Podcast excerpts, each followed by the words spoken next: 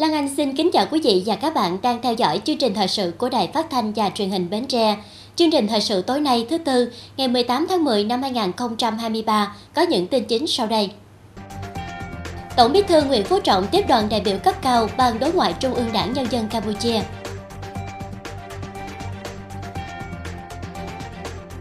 Văn phòng tỉnh ủy Bến Tre tổ chức họp mặt kỷ niệm 93 năm ngày truyền thống văn phòng cấp quỹ 18 tháng 10 năm 1930, 18 tháng 10 năm 2023.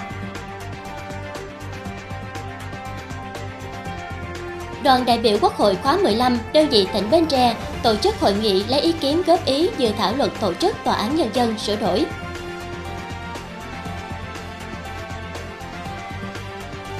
Hội thi tuyên truyền viên thân thiện tỉnh Bến Tre năm 2023 góp phần làm lan tỏa những giá trị tích cực về xây dựng văn hóa con người Bến Tre phát triển toàn diện.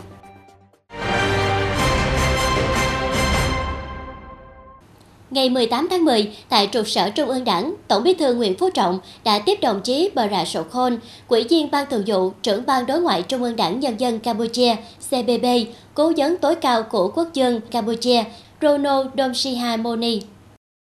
trưởng ban đối ngoại CBB đã báo cáo với Tổng bí thư Nguyễn Phú Trọng về kết quả cuộc hội đàm giữa hai ban đối ngoại trung ương, quan hệ hợp tác giữa hai đảng, hai nước và phương hướng hợp tác trong thời gian tới. Đồng chí Barasokhom khẳng định Campuchia sẽ tiếp tục phối hợp chặt chẽ với Việt Nam, triển khai thực hiện có hiệu quả các hiệp ước, hiệp định, thỏa thuận và kết luận giữa lãnh đạo cấp cao hai đảng, hai nước, đồng thời nhấn mạnh dù ở cương vị công tác nào cũng sẽ làm hết sức mình chung đắp cho mối quan hệ Campuchia-Việt Nam ngày càng phát triển. Tổng bí thư Nguyễn Phú Trọng khẳng định Việt Nam luôn ủng hộ công cuộc xây dựng và phát triển đất nước Campuchia và tin tưởng Campuchia sẽ tiếp tục giành được những thành tựu mới to lớn, toàn diện hơn nữa trong việc thực hiện cương lĩnh của đảng CPP theo giai đoạn 2023-2028 và chiến lược của chính phủ khóa 7 đề ra. Tổng bí thư nhấn mạnh, Đảng Cộng sản Việt Nam và nhân dân Việt Nam trân trọng sự hợp tác và giúp đỡ của Đảng và nhân dân Campuchia đối với sự nghiệp giải phóng dân tộc và xây dựng bảo vệ đất nước của nhân dân Việt Nam. Tổng bí thư đề nghị hai bên triển khai hiệu quả nội dung cuộc gặp giữa lãnh đạo cấp cao hai đảng và cuộc gặp giữa ba đồng chí đứng đầu của ba đảng Việt Nam, Campuchia, Lào. Tiếp tục đổi mới phương thức hợp tác giữa hai đảng nhằm đáp ứng yêu cầu của tình hình mới. Theo đó, tiếp tục coi quan hệ chính trị là nòng cốt, định hướng tổng thể cho quan hệ hai nước, củng cố trụ cột hợp tác quốc phòng, an ninh, tăng cường hợp tác trong công tác đối ngoại, tạo đột phá, nâng cao hiệu quả trong hợp tác kinh tế, văn hóa, giáo dục, khoa học kỹ thuật và thúc đẩy giao lưu nhân dân. Thủ tướng Chính phủ Phạm Minh Chính ký công điện số 972 gửi Bộ trưởng, Thủ trưởng cơ quan ngang bộ, Thủ trưởng cơ quan thuộc Chính phủ, Chủ tịch Ủy ban Nhân dân các tỉnh, thành phố trực thuộc Trung ương về việc tập trung lãnh đạo, chỉ đạo, tổ chức thực hiện sắp xếp đơn vị hành chính cấp quyện, cấp xã giai đoạn 2023-2025. Để việc sắp xếp đơn vị hành chính cấp quyện cấp xã giai đoạn 2023-2025 đảm bảo tiến độ, chất lượng, hiệu quả, Thủ tướng Chính phủ yêu cầu Bộ trưởng, Thủ trưởng cơ quan ngang bộ, Thủ trưởng cơ quan thuộc Chính phủ, Chủ tịch Ủy ban nhân dân các tỉnh thành phố trực thuộc trung ương quán triệt thực hiện nghiêm các quy định của Đảng và pháp luật để có những giải pháp quyết liệt kịp thời, chủ động linh hoạt trong việc triển khai thực hiện, sắp xếp đơn vị hành chính cấp huyện, cấp xã giai đoạn 2023-2030, trước mắt là giai đoạn 2023-2025, bảo đảm thực hiện đúng kế hoạch lộ trình đề ra. Bộ Nội vụ trình Thủ tướng Chính phủ thành lập ban chỉ đạo thực hiện sắp xếp đơn vị hành chính cấp huyện, cấp xã giai đoạn 2023-2030 trước ngày 25 tháng 10 năm 2023. Thưa quý vị, sáng nay ngày 18 tháng 10, Văn phòng tỉnh ủy Bến Tre tổ chức họp mặt kỷ niệm 93 năm ngày truyền thống văn phòng cấp quỹ 18 tháng 10 năm 1930, 18 tháng 10 năm 2023. Đến dự buổi họp mặt có bà Hồ Thị Hoàng Yến, Phó Bí thư Thường trực tỉnh ủy, phụ trách tỉnh ủy, Chủ tịch Hội đồng Nhân dân tỉnh. Tại buổi họp mặt, các đại biểu đã ôm lại chặng đường 93 năm xây dựng và trưởng thành của văn phòng cấp quỹ của đảng, kế thừa và phát huy truyền thống dễ dàng của các thế hệ đi trước. Những năm qua, dưới sự chỉ đạo của Thường trực tỉnh quỹ, văn phòng tỉnh quỹ nắm vững chức năng, nhiệm vụ, kiện toàn tổ chức bộ máy, xây dựng lề lối, phong cách làm việc của các bộ phận chuyên môn, từng cá nhân, chủ động sáng tạo hoàn thành tốt nhiệm vụ được giao, đáp ứng ngày càng tốt hơn yêu cầu trong công tác tham mưu cho cấp quỹ. Với đội ngũ vững vàng, kiên định về lập trường chính trị, trung thành tuyệt đối với đảng, với tổ quốc và nhân dân, có tinh thần đoàn kết, thống nhất, văn phòng tỉnh ủy đã có những đóng góp thiết thực vào sự nghiệp đổi mới và phát triển kinh tế xã hội của tỉnh nhà. Dịp này, văn phòng tỉnh ủy đã trao tặng kỷ niệm chương vì sự nghiệp văn phòng cấp quỹ cho 6 cá nhân. Bà Hồ Thị Hoàng Yến, Phó Bí thư Thường trực tỉnh ủy, phụ trách tỉnh ủy, Chủ tịch Hội đồng Nhân dân tỉnh đã tặng quà cho nữ cán bộ, công chức, người lao động văn phòng tỉnh ủy nhân dịp kỷ niệm 93 năm ngày thành lập Hội Liên hiệp Phụ nữ Việt Nam 20 tháng 10. Sáng ngày 18 tháng 10, đoàn đại biểu Quốc hội khóa 15 đơn vị tỉnh Bến Tre tổ chức hội nghị lấy ý kiến góp ý đối với dự thảo luật tổ chức tòa án nhân dân sửa đổi. Bà Nguyễn Thị Yến Nhi, Phó trưởng đoàn chuyên trách đoàn đại biểu Quốc hội tỉnh chủ trì hội nghị. Dự thảo luật tổ chức tòa án nhân dân sửa đổi gồm 9 chương, 151 điều, trong đó bổ sung 51 điều mới, sửa đổi 93 điều, giữ nguyên 7 điều. So với luật tổ chức tòa án nhân dân năm 2014, dự thảo luật giảm 2 chương, tăng thêm 54 điều, Việc sửa đổi luật tổ chức tòa án nhân dân nhằm tiếp tục hoàn thiện tổ chức bộ máy, nâng cao chất lượng hiệu lực hiệu quả hoạt động và uy tín của tòa án nhân dân, xây dựng hệ thống tòa án chuyên nghiệp hiện đại, công bằng, nghiêm minh, liêm chính, hoàn thành trọng trách bảo vệ công lý, bảo vệ quyền con người, quyền công dân, bảo vệ lợi ích của nhà nước, bảo vệ quyền và lợi ích hợp pháp chính đáng của tổ chức cá nhân. Đại biểu tham dự hội nghị thống nhất cho rằng việc xây dựng dự án luật tổ chức tòa án nhân dân sửa đổi là cần thiết Tuy nhiên, đề nghị cần cân nhắc kỹ hơn về phạm vi điều chỉnh và rà soát, chỉnh lý một số quy định của dự án luật để đảm bảo thống nhất giữa tên gọi và phạm vi điều chỉnh, bảo đảm tính thống nhất đồng bộ khả thi. Đại biểu đồng tình với chủ trương xây dựng hệ thống tòa án độc lập theo thẩm quyền xét xử. Tuy nhiên, đề nghị tiếp tục cân nhắc, đánh giá kỹ về nội dung này. Đại biểu thống nhất với quy định theo hướng tòa án không có nghĩa vụ thu thập chứng cứ trong vụ việc dân sự, vụ án hành chính nhưng cần đặt ra trách nhiệm của tòa án trong việc hướng dẫn và hỗ trợ thu thập chứng cứ để bảo vệ đối tượng yếu thế. Đại biểu đồng tình với chủ trương đổi mới nâng cao chất lượng nguồn lực của tòa án và đề nghị cân nhắc thêm để đảm bảo thống nhất với quy định về ngạch, bậc, chế độ, chính sách áp dụng đối với các công chức khác trong hệ thống. Đại biểu nhất trí với chủ trương thành lập tòa án nhân dân sơ thẩm chuyên biệt để xét xử các vụ án về sở hữu trí tuệ, phá sản và hành chính. Tuy nhiên, đề nghị làm rõ thêm một số vấn đề về địa hạt pháp lý, biên chế, nhiệm vụ của các tòa án nhân dân sơ thẩm chuyên biệt. Bà Nguyễn Thị Yến Nhi, Phó trưởng đoàn chuyên trách đoàn đại biểu Quốc hội tỉnh đánh giá cao các ý kiến đóng góp của đại biểu, từ đó góp phần hoàn thiện nâng cao chất lượng dự thảo luật. Những ý kiến đóng góp tại hội nghị sẽ được đoàn đại biểu Quốc hội tỉnh tổng hợp hoàn thiện để trình Quốc hội vào kỳ họp thứ 6 sắp tới. Quyện ủy Dòng Trôm vừa tổ chức hội nghị tổng kết 10 năm thực hiện nghị quyết số 25 ngày 3 tháng 6 năm 2019 của Ban chấp hành Trung ương Đảng khóa 11 về tăng cường và đổi mới sự lãnh đạo của Đảng đối với công tác dân vận trong tình hình mới. Qua 10 năm triển khai thực hiện nghị quyết số 25 của Ban chấp hành Trung ương Đảng và các văn bản về công tác dân vận đã tạo chuyển biến rõ nét về nhận thức, trách nhiệm của các đoàn thể và cán bộ, đảng viên, đoàn viên, hội viên và các tầng lớp nhân dân về vai trò vị trí của công tác dân vận trong tình hình mới. Qua phát động phong trào thi đua dân vận kéo từ năm 2013 đến nay, các cơ quan đơn vị địa phương trên địa bàn huyện đã đăng ký thực hiện 1.790 mô hình dân vận kéo, trong đó đăng ký cấp tỉnh 248 mô hình. Tại hội nghị, đại biểu đã tham luận chia sẻ những cách làm hay, những giải pháp cụ thể, rút ra nhiều bài học kinh nghiệm trong công tác dân vận, phát huy dân chủ, mở rộng, nâng cao vai trò của nhân dân trong công tác xây dựng đảng, xây dựng chính quyền. Phát biểu kết luận hội nghị, lãnh đạo huyện quỹ đề nghị các quỹ từ huyện đến cơ sở tiếp tục tăng cường lãnh đạo, chỉ đạo, thực hiện nghị quyết 25, kết luận số 43, cụ thể là 7 nhiệm vụ, giải pháp trong chương trình hành động của huyện quỹ, tập trung củng cố, nâng cao hiệu lực, hiệu quả hoạt động của bộ máy nhà nước, làm tốt công tác dân vận trong cơ quan nhà nước, nâng cao vai trò tham mưu công tác dân vận của ban dân vận huyện quỹ, mặt trận tổ quốc, các tổ chức chính trị xã hội và khối dân các xã, thị trấn, đẩy mạnh phong trào thi đua yêu nước trong các tầng lớp nhân dân.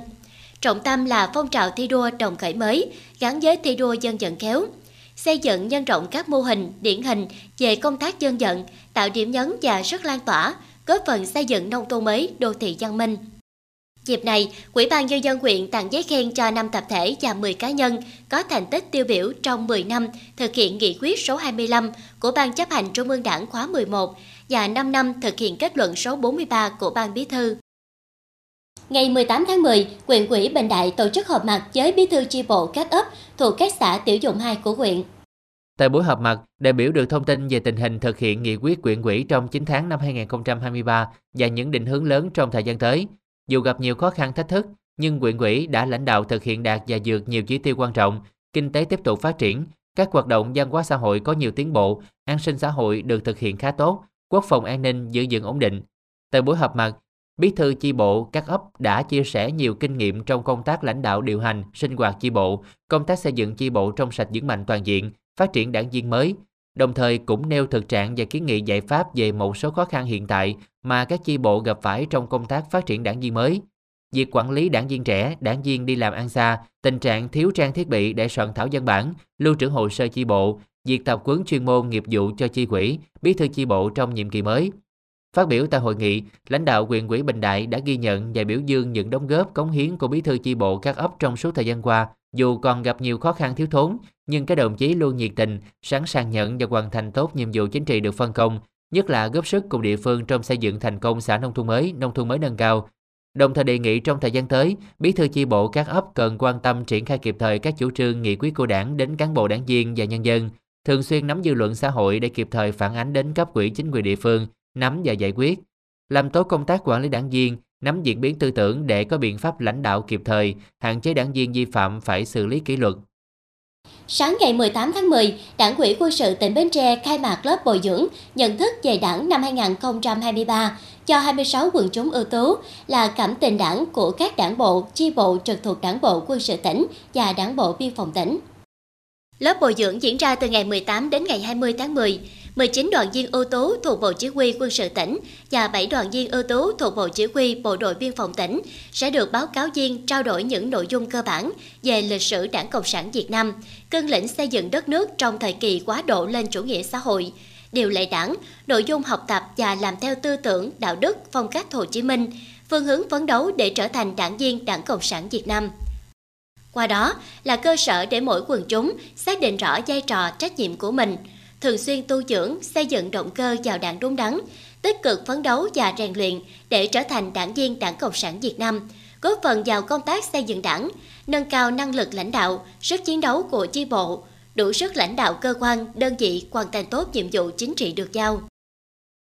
Vừa qua tại Trung tâm Văn hóa Điện ảnh tỉnh, Ban chỉ đạo phong trào toàn dân đoàn kết xây dựng đời sống văn hóa tỉnh đã tổ chức hội thi tuyên truyền viên thân thiện tỉnh Bến Tre năm 2023 Hội thi nhằm tăng cường công tác tuyên truyền, lan tỏa những giá trị tích cực trong toàn thể xã hội về xây dựng văn hóa con người Bến Tre phát triển toàn diện.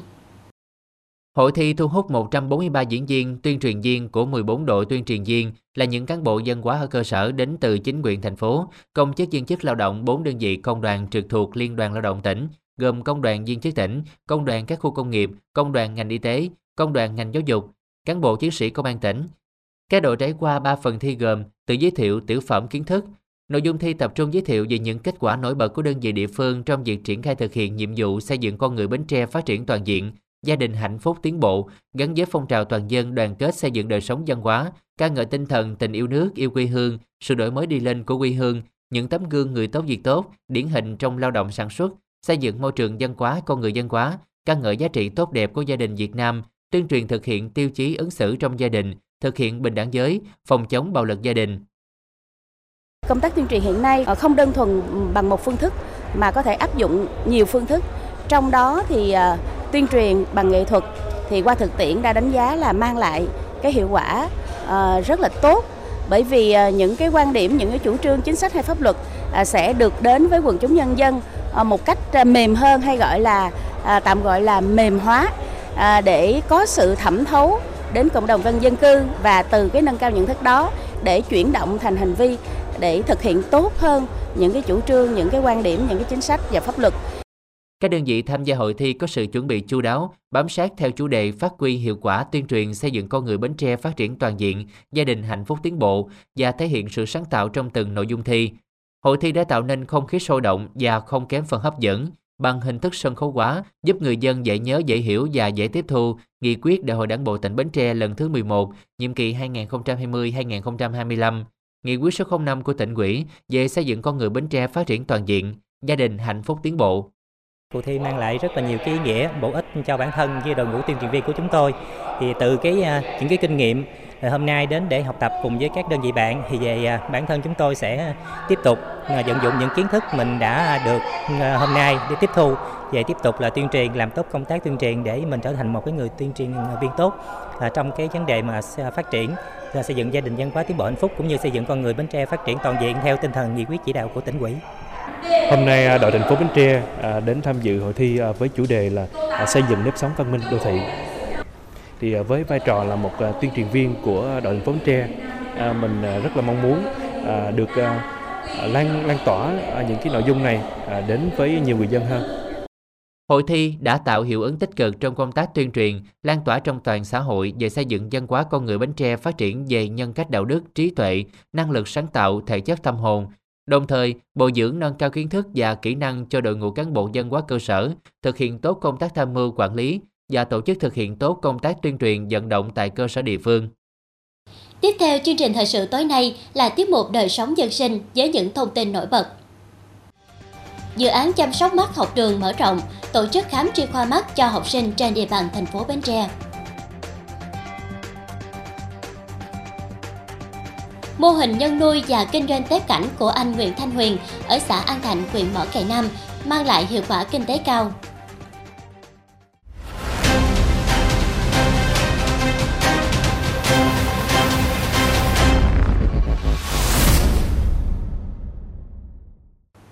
Nhằm đánh giá, thăm khám, phát hiện sớm tật khúc xạ ở các em học sinh tiểu học và trung học cơ sở trên địa bàn thành phố Bến Tre. Trong 2 ngày, 17 và ngày 18 tháng 10, dự án chăm sóc mắt học đường mở rộng tỉnh Bến Tre đã tổ chức khám chuyên khoa mắt cho 250 em học sinh trên địa bàn. Học sinh được thăm khám là các em có yếu tố nguy cơ như nhìn kém, thị lực yếu, nhìn mờ, đau mỏi mắt, được y tế tại các trường học sàng lọc trước đó. Các em phần lớn là con em gia đình thuộc diện kinh tế khó khăn. Tại buổi thăm khám, các em được đoàn bác sĩ đo thị lực, kiểm tra, xác định độ cận và cắt kính miễn phí. Bên cạnh thăm khám các kính đeo cho các em, thì đoàn bác sĩ cũng hỗ trợ, hướng dẫn các em, hướng dẫn giáo viên cách theo dõi diễn tiến của bệnh, cách chăm sóc bảo vệ mắt, giúp bảo vệ thị lực, đảm bảo chất lượng học tập, sinh hoạt. Được biết, dự án chăm sóc mắt học đường mở rộng, khám mắt, các kính cận thị miễn phí cho các em sẽ được triển khai ở hai đơn vị, thành phố Bến Tre và huyện Dòng Trôm, từ ngày 16 đến ngày 30 tháng 10 năm 2023. Khoảng 900 em học sinh sẽ được thăm khám và dự kiến cắt 750 kính miễn phí cho các em. Nhằm thực hiện tốt mục tiêu nâng cao năng lực, trình độ mọi mặt của phụ nữ, xây dựng người phụ nữ Việt Nam yêu nước, có tri thức, có sức khỏe, năng động, sáng tạo, có lối sống văn hóa, có lòng nhân hậu, quan tâm tới lợi ích của xã hội và cộng đồng. Hội Liên hiệp Phụ nữ tỉnh Bến Tre đã căn cứ vào tính chất đặc thù các tôn giáo để tổ chức nhiều loại hình hoạt động, thu hút ngày càng nhiều tín đồ đến với tổ chức hội, sự ra đời của các tổ chức hội phụ nữ tôn giáo trên địa bàn tỉnh không chỉ giúp phụ nữ có đạo nắm được chủ trương, chính sách của đảng, pháp luật của nhà nước, mà còn là điều kiện để chị em tham gia các hoạt động xã hội từ thiện như chăm lo cho gia đình chính sách, người nghèo, bệnh nhân nghèo. Ra đời từ năm 2020, Tổ hội Phụ nữ Phật giáo Chùa Bủ An Châu ở ấp Phước Hưng, xã An Khánh, huyện Châu Thành có 25 hội viên phụ nữ bao gồm cả hai sư cô đang tu tập tại chùa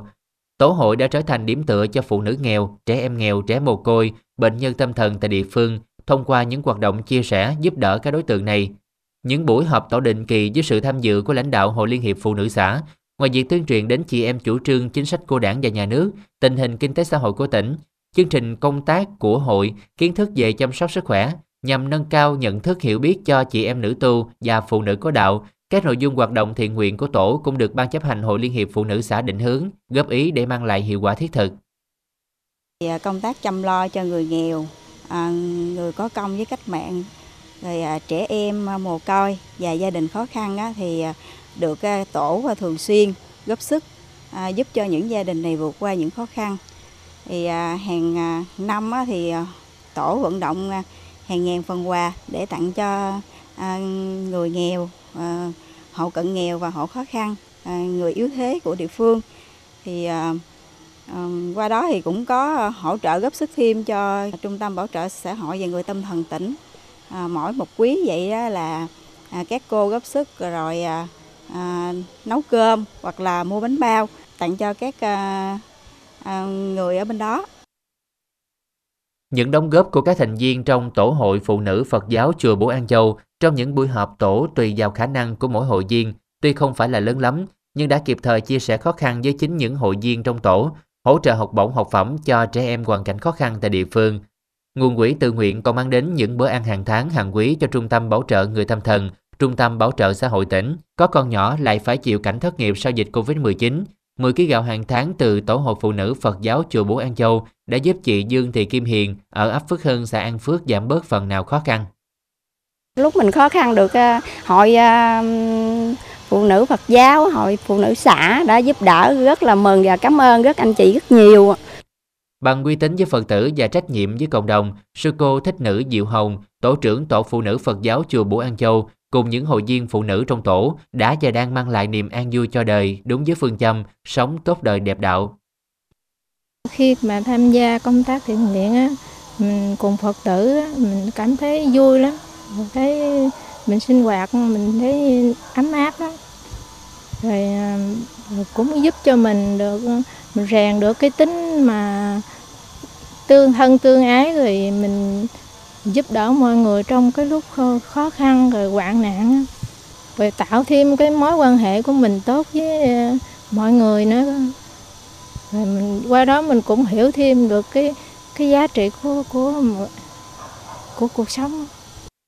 từ khi ra đời đến nay mỗi năm tổ phụ nữ Phật giáo chùa Bố An Châu đã thực hiện công tác thiện nguyện trên 100 triệu đồng Vừa qua, sư cô Thích Nữ Diệu Hồng là một trong sáu cá nhân có thành tích xuất sắc trong 3 năm triển khai thực hiện chỉ thị số 01 của tỉnh ủy Bến Tre, đã được Hội Liên hiệp Phụ nữ tỉnh tặng bằng khen nhân dịp kỷ niệm 93 năm ngày thành lập Hội Liên hiệp Phụ nữ Việt Nam 20 tháng 10.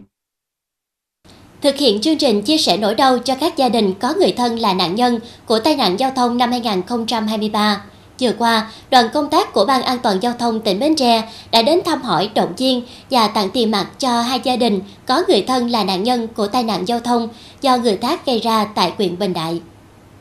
Đoàn công tác đã đến thăm hỏi và trao số tiền 5 triệu đồng cho gia đình ông Trần Giang Bé ở xã Bình Thắng. Ông bé là nạn nhân của vụ tai nạn giao thông xảy ra vào ngày 1 tháng 3 năm 2023 dẫn đến tử vong. Đoàn đến thăm và trao số tiền 5 triệu đồng cho gia đình anh Nguyễn Văn Dũng ở xã Thừa Đức là nạn nhân tử vong trong vụ tai nạn giao thông xảy ra vào ngày 10 tháng 8 năm 2023 trên tuyến đường tỉnh 886 thuộc ấp Thừa Long, xã Thừa Đức. Tại mỗi nơi đến, đại diện Ban An toàn Giao thông tỉnh đã chia sẻ nỗi đau với các gia đình có người thân là nạn nhân của tai nạn giao thông, đồng thời động viên các gia đình vượt qua khó khăn, mất mát, tiếp tục vươn lên trong cuộc sống. Ngày 17 tháng 10, Chi cục Phát triển Nông thôn tỉnh phối hợp với Phòng Nông nghiệp và Phát triển Nông thôn huyện thành phố tổ chức tập huấn triển khai, hướng dẫn thực hiện các tiêu chí về tổ chức sản xuất và phát triển kinh tế nông thôn. Nội dung tập huấn gồm triển khai hướng dẫn thực hiện tiêu chí số 13 về tổ chức sản xuất và phát triển kinh tế nông thôn theo Bộ Tiêu chí xã nông thôn mới, Bộ Tiêu chí xã nông thôn mới nâng cao tỉnh Bến Tre giai đoạn 2021-2025 thực hiện một số tiêu chí, chỉ tiêu thuộc Bộ Tiêu chí xã nông thôn mới, nông thôn mới nâng cao, nông thôn mới kiểu mẫu giai đoạn 2021-2025, thực hiện một số tiêu chí, chỉ tiêu thuộc Bộ Tiêu chí quốc gia về ấp xã nông thôn mới, ấp xã nông thôn mới kiểu mẫu, quyện xã nông thôn mới, quyện xã nông thôn mới nâng cao và mô hình ấp thông minh, xã thông minh giai đoạn 2021-2025 hướng dẫn thực hiện tiêu chí số 6 về kinh tế theo Bộ Tiêu chí quyện xã nông thôn mới, quyện xã nông thôn mới nâng cao giai đoạn 2021-2025. Qua tập huấn nhằm đảm bảo thực hiện đúng hiệu quả tiêu chí liên quan đến tổ chức sản xuất và phát triển kinh tế nông thôn theo quy định tại các hướng dẫn của Sở Nông nghiệp và Phát triển Nông thôn. Ngày 17 tháng 10, Hội nạn nhân chất độc da cam dioxin bảo vệ quyền trẻ em tỉnh phối hợp với Ủy ban Nhân dân các xã Vĩnh An, Mỹ Hòa, huyện Ba Tri cùng với đơn vị tài trợ tổ chức lễ khánh thành ba cây cầu nông thôn. Các cây cầu gồm cầu sen xanh 8 thuộc tổ nhân dân tự quản số 10 ấp An Quế, xã Vĩnh An, có chiều dài 10 m, chiều ngang 2,8 m, với kinh phí 75 triệu đồng. Cầu sen xanh 9 thuộc tổ nhân dân tự quản 14 ấp Bến Nò, xã Mỹ Hòa, có chiều dài 18 m, ngang 3 m, với kinh phí 165 triệu đồng. Cầu Vĩnh Hòa, sen xanh 10 thuộc tổ nhân dân tự quản số 9, ấp Vĩnh Đức Tây, xã Vĩnh An, dài 8 m, ngang 2,8 m, với kinh phí 65 triệu đồng. Tổng kinh phí xây dựng 3 cây cầu 305 triệu đồng. Trong đó, Hội nạn nhân chất độc da cam dioxin, bảo vệ quyền trẻ em tỉnh Bến Tre, vận động các nhà hảo tâm ở thành phố Hồ Chí Minh hỗ trợ 285 triệu đồng, số còn lại nhân dân đóng góp. Dịp này, đơn vị tài trợ còn tặng 200 phần quà cho nạn nhân chất độc da cam trên địa bàn huyện. Quà tặng gồm các nhu yếu phẩm trị giá 60 triệu đồng. Sáng ngày 18 tháng 10, tại cửa hàng Nghĩa Thu, thành phố Bến Tre, đại diện công ty cổ phần sữa Vita Dairy Việt Nam đã tiến hành trao giải thưởng đặc biệt cho khách hàng may mắn trúng giải đặc biệt của ứng dụng Vita Dairy đội muỗng nhận quà. Chị Nguyễn Ngọc Minh Thư, xã Nhân Thạnh, thành phố Bến Tre, sau khi mua sữa cho con và tham gia tích điểm trên ứng dụng Vita Dairy, đổi muỗng nhận quà đã may mắn trở thành một trong những chủ nhân của giải thưởng đặc biệt là chuyến du lịch Mỹ trong chương trình Colos Baby, dòng quay may mắn săn chuyến du lịch Mỹ.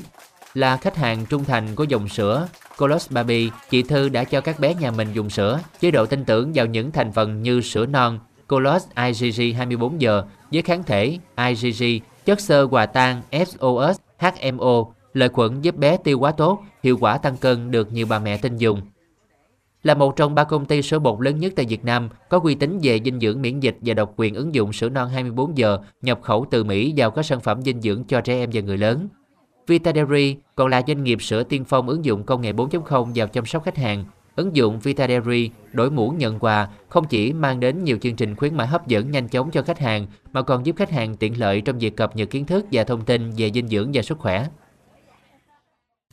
Trong quý 3 năm 2023, cả nước ghi nhận hơn 250 dự án nhà ở đang mở bán, cung cấp ra thị trường khoảng 20.000 sản phẩm. Đáng chú ý, phân khúc căn hộ trung và cao cấp tiếp tục dẫn đầu nguồn cung căn hộ mới trong quý. Phân khúc căn hộ bình dân còn khan hiếm, chỉ xuất hiện số lượng ít tại một số tỉnh, thành phố cấp 2, cấp 3.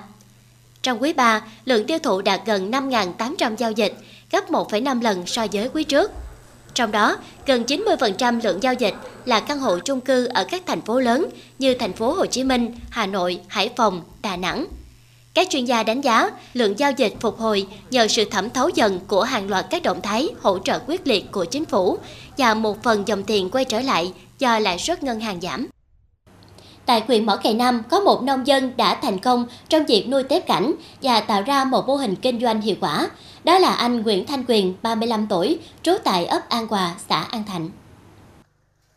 Anh Huyền là một trong những nông dân thành công với việc nuôi cá cảnh phát triển kinh tế. Năm 2022, anh là một trong 32 nhà nông trẻ toàn quốc nhận được giải thưởng Lương Định Của. vốn là một nông dân có tinh thần sáng tạo, đam mê học hỏi và tìm tòi những mô hình mới lạ. Anh Huyền không dừng lại ở mô hình nuôi cá cảnh, mà mô hình tép cảnh được anh áp dụng cũng mang lại hiệu quả kinh tế cao. Anh Huyền cho biết anh bắt đầu nuôi tép cảnh từ năm 2021 khi thấy có nhu cầu cao về loại động vật này trên thị trường. Anh đã tìm hiểu kỹ về các loại tép cảnh, cách chăm sóc và phòng trị bệnh cho tép. Anh Huyền cũng đã đầu tư vào việc xây dựng các ao nuôi tép theo tiêu chuẩn. Hiện tại anh có khoảng 30 ao nuôi tép cảnh với tổng diện tích khoảng 2.000 m2, trong đó tập trung nuôi các giống tép chủ lực như Riston Red tép đỏ, tép Riston Black tép đen và tép Blue Rim tép xanh. Thì trong quá trình à, nuôi cá màu thì à, mình giao lưu với anh em thì mình tìm hiểu mình thấy con tép cảnh này nó cũng hiệu quả, dễ nuôi và nó ít tốt thức ăn và chi phí đầu tư ờ, chỉ đầu tư một lần ban đầu thôi nên mình quyết định đầu tư nuôi con tép này thêm. Do mình mới chuyển qua bên ngành tép á, thì ờ, ban đầu thì ờ, đầu ra cũng chưa có nhưng từ từ thì mình cũng tiếp cận được thị trường và bây giờ đầu ra của bên tép cảnh của mình rất là ổn định.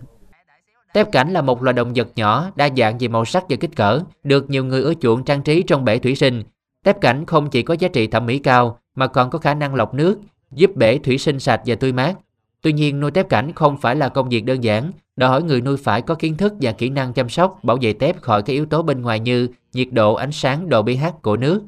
Theo anh Huyền, để nuôi tép cảnh thành công, điều quan trọng nhất là phải duy trì chất lượng nước trong ao. Anh thường xuyên kiểm tra các chỉ số như pH, độ cứng, nhiệt độ của nước và điều chỉnh cho phù hợp với từng loại tép. Ngoài ra, anh cũng chú ý đến việc bổ sung thức ăn, chọn loại thức ăn chất lượng cao và phù hợp với tép. Cùng với đó là thường xuyên theo dõi sức khỏe của tép, phòng ngừa và xử lý kịp thời các mầm bệnh. Hiện mỗi tháng anh Huyền thu hoạch khoảng 10.000 con tép cảnh bán cho các cửa hàng thủy sinh và các đại lý trên toàn quốc. Giá bán của tép cảnh dao động từ 10.000 đồng đến 50.000 đồng một con, tùy loại và chất lượng của tép. Anh Huyền cũng nhận được nhiều đơn hàng của khách hàng đến từ các sàn thương mại điện tử như Shopee, Lazada hay TikTok Shop. Thu nhập bình quân một năm từ mô hình nuôi tép cảnh mang về cho anh Huyền từ 300 đến 400 triệu đồng. Mỗi xã này anh em trong hội sinh vật cảnh cũng vậy hay là địa phương cũng vậy thì sẽ nhân rộng ra để cho bà con coi như là tạo điều kiện phát triển kinh tế gia đình rất là cái điều cái cái làm cái này rất là nhẹ nhàng mà có có thu hoạch cao gì là điều đó cũng rất là quý cho cái địa phương. Mô hình nuôi tép cảnh của anh Nguyễn Thanh Huyền là một ví dụ điển hình về sự sáng tạo trong sản xuất nông nghiệp, tạo ra sản phẩm có giá trị cao và mang lại thu nhập ổn định cho người nông dân. Đây cũng là một hướng đi mới để bà con nông dân học tập, góp phần nâng cao thu nhập, cải thiện kinh tế gia đình. Đến đây, chúng tôi xin kết thúc chương trình thời sự buổi tối trên sóng truyền hình Bến Tre. Cảm ơn quý vị đã quan tâm theo dõi. Thân ái chào tạm biệt.